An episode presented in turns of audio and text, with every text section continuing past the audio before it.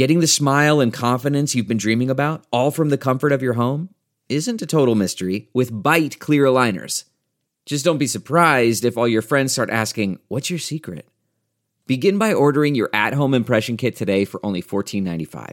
Byte clear aligners are doctor directed and delivered to your door. Treatment costs thousands less than braces, plus, they offer flexible financing, accept eligible insurance, and you can pay with your HSA FSA.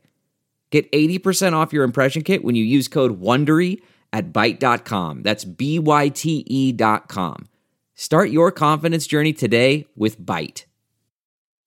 This is Life with Monica Matthews. Somebody's got to say it. Why do you think we're wrong for comparing Obama to Trump? Why, why do I think you're wrong? Yeah. well, first of all, look at the history of Trump. Trump was a racist when he was a lot younger. He refused to rent to minorities, whether you were black or Hispanic. That started in New York City. And he never denounced that. He never said, you know what, I'm sorry I was wrong. He never said any of that. And you you people are saying Trump is a good president. How can he be a good president? First of all, he started out with saying, attempting to say something about the Bible. Remember one thing God allowed Pharaoh to be on the scene because he wanted to show who Pharaoh truly was. He told Moses, Moses, he's going to lie to you. He's going to de- deny it each and every time. You look at Trump, he's a liar. Okay? You ladies are saying that he's a good president versus Obama. If Obama wasn't a good president, then how did he make it in for a second term? Are all those millions of people, black and white and Latino, that voted for him was wrong?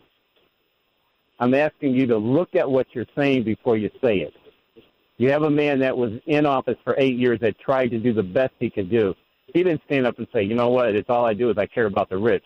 We're going to take away a certain amount of the earned income credit. We're going to take away from seniors. We're going to take away from this. And we're going to give people that already have millions tax credits and give them a reason and a way to say, oh, I get to have more money coming from the government.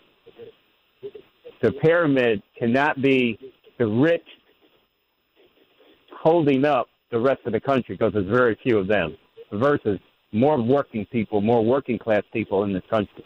So when you go back again and you look at where Pharaoh was, Pharaoh refused to acknowledge who Moses was. President Trump tried to get on the radio and TV and say something about the book of Corinthians. He so are you are you asserting that Obama was Moses? Pardon me? Are you asserting that Obama was Moses?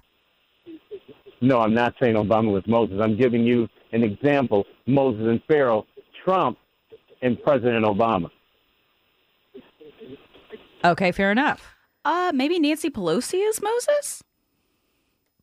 And this But she Paradigm? maybe she's the trans Moses. Okay, Yeah. hold on. So rich people hire people, Mhm. right? R- r- rich Yeah. people. I mean, they employ, them, people, and maybe right? because maybe it wasn't because they were black or Latino. Maybe it was because they couldn't afford or couldn't pass the credit checks to live in the places that he was building, and they just maybe, happened to be maybe they couldn't live up to the standards that were set, right? So we're just supposed to move the goalposts. Is that what Charles was saying? I, you know, I don't know. I don't ever remember saying that Trump is the greatest president ever and Obama was horrible. I distinctly remember stating that there were more than three impeachable offenses by that particular administration. and there were none for this. right.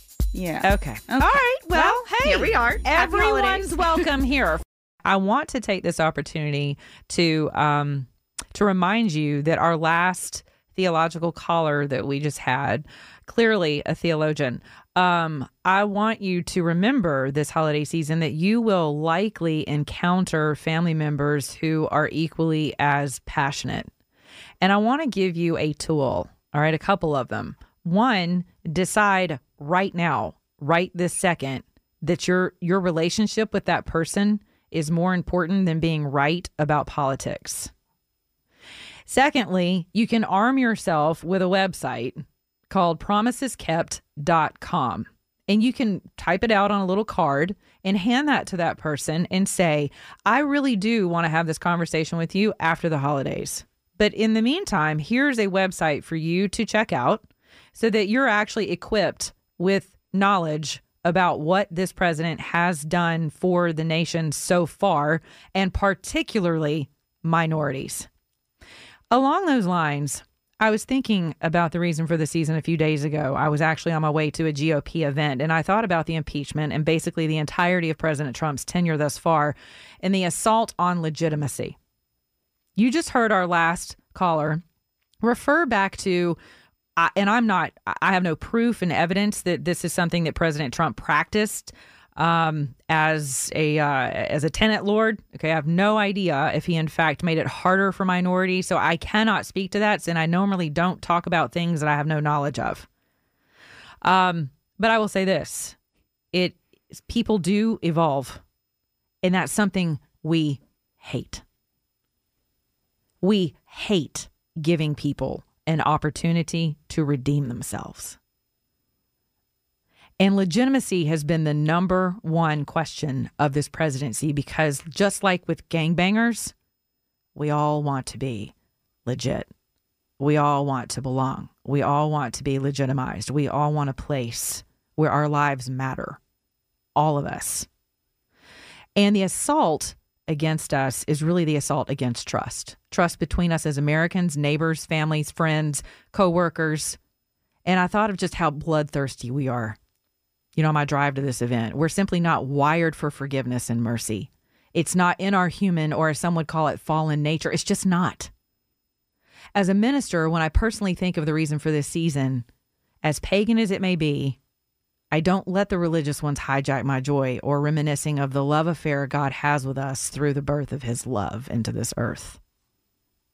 I don't let calendar dates and ceremonial practices rob me of my wonder as to how someone, something so perfect, could dare wish to join this fallen, disgusting, faithless, godless, idolatrous place and sit down on the mercy seat of life to extend to us fellowship and intimacy with Him through one thing forgiveness. I'm inspired this season, meaning that I have no reason at all to look around the landscape of this country and see anything to rejoice over outside of the list of campaign promises President Trump has in fact fulfilled and to celebrate the opportunities birthed for others out of the promises being kept. And while campaign promises kept are important and I believe a gift from God, when it involves our liberty, our safety, and our progress toward justice, peace, and order, I can't stop there this season because my heart's not big enough to forgive the grievances of the world without the author of forgiveness and freedom. It's just not. And neither is yours. My heart is not big enough to say, I forgive you for slandering and assaulting the psyche and the heart of my nation to those who do so out of partisan idolatry. It's just not big enough without provocation from above without calling to memory what has been done for me since the foundation of the world. The way out was made before I ever took my first breath. The way in was ensured by the ransom paid for my life, for my hope and my joy, and yours. Mm. And that really is the reason for the season forgiveness, family, love, life.